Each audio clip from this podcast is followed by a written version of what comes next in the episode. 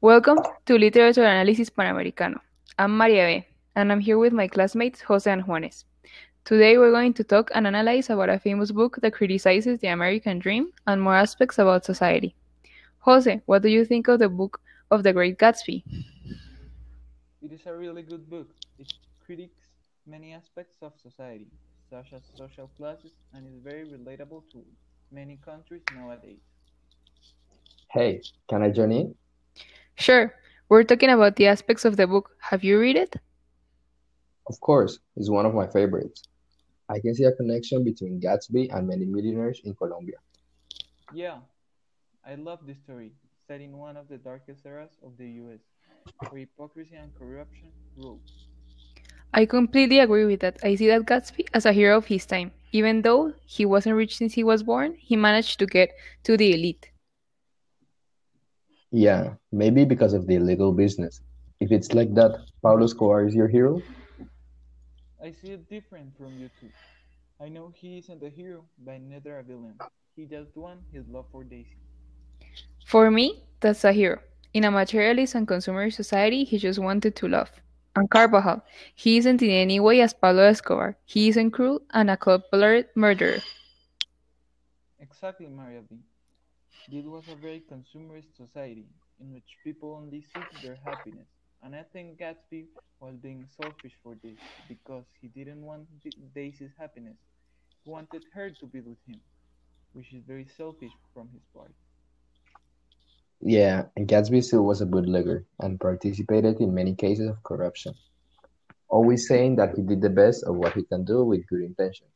And it is also important to keep in mind that that we really do not know if he's, if Gatsby is a murderer. It is really true what you are saying, Carvajal. But stop thinking like like in this era. He accomplished the American dream with an exceptional love. He is a man that wants to accomplish a good thing in life. Okay, now that Carvajal is talking about the era and Colombia, let's talk. Let's all be on the same page and first talk about what the era was like. It is nothing like the twenty-first century. I agree. Let's be on the same page and talk about the era, the popular twenties. Yes, we know that was the Prohibition era, where there was many powerful people that were corrupt, like Gatsby. Yeah, the Prohibition era, where the people like Al Capone rose to power and people with money had more money. An era where many people had prosperity, but not everyone gets that prosperity with legal business. This, a wonderful era for women and art. People started liberating themselves through dance and their dress code. It was a great era for the U S. They had just finished the Great War. It was a couple years before the Great Depression, and many Americans managed to accomplish their American dream, even though if it wasn't the legal way. Many people accomplished it, even though many were not one hundred percent legal. There was much social inequality, many corrupt politicians, and for the record, many of the people in their twenties with a lot of money were either from inheritance or for illegal business with drugs or alcohol. Others simply didn't have a great influence or tried to do it the legal way, which many of them were left behind because in this era of influences and corruption, the legal path was not always the best way. Yes, it is true. Certainly not the greatest era to be an honest merchant. But let's talk about Gatsby and what it, repre- it, and what it represents. Although Gatsby was certainly very rich, I do not believe he was great. I believe nobody can be great thriving in a corrupted society and causing even more corruption. How can somebody look at Gatsby, a dishonest and corrupt man, and aspire to be like him? I would much rather be poor and keeping my integrity than being part of this corrupt, empty society. It is different saying something than actually doing it. When you're trying living in a corrupt society, it is hard to deny certain way of life.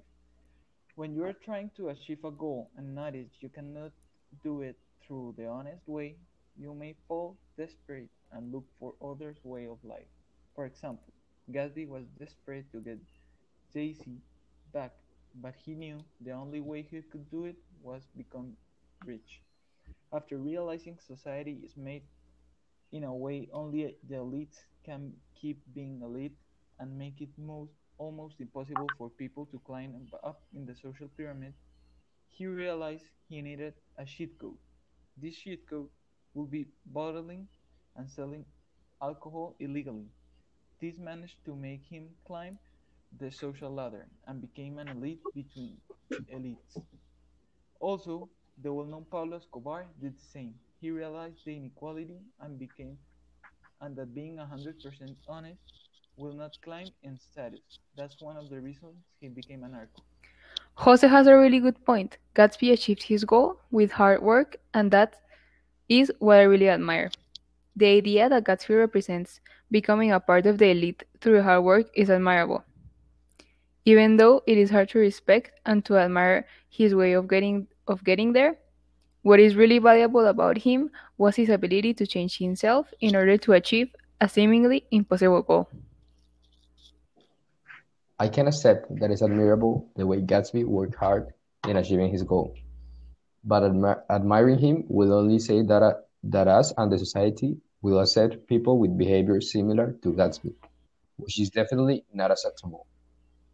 People can have different opinions on which and who not to admire. That is depending on the person.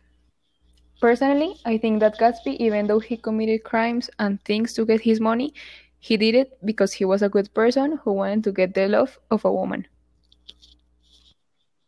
I think the opposite. I think that he was selfish and wanted to get a person just with money. And let's not forget that he tried to control time when Daisy was with Tom. Oh, I totally forgot. Well, now analyzing the situation a little bit more, I think that he really, he really was egocentric. He tried to control time, and we had many symbols in the book about that. Yes, one of the most notorious symbols is when they were in the house and he dropped a clock. He was demonstrating that. Okay, but what do you think about Daisy? Do you think she really loves him? I think that Daisy doesn't really love him. She might have loved him in Louisville, but that was a long time ago, and people do really change. I think that's the same. She might feel some love towards him, but not like separating from Tom love. And don't forget that Daisy and Tom have a child together. They have a real family, even though the circumstances. Well, now that you mention that, it is a fact. But Tom had an affair, so he no longer has it because she was killed. Yes, and Daisy was the person that killed that woman. Milter, her name was, I think. Oh, yes. I didn't remember those events. I forgot how good the book really was. She really loves Tom, even though they had everything together and she had the life she always wanted, but Milter was a factor that didn't fit in it. Yes, Milton was interfering into the perfect life Daisy wanted. I think the same as you guys, that Daisy had achieved the perfect life that Gatsby could give her, and she doesn't want anything to happen to it. But I don't understand the why Daisy preferred money over love.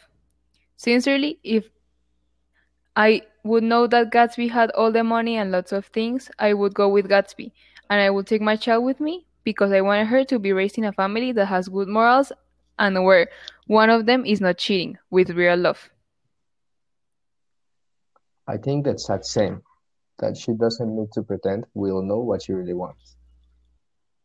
But remember, guys, what really matters to people in this time is the money they have and the families they live in, not the feelings. Oh, yes, and Gatsby, and Gatsby's new money, not like Tom.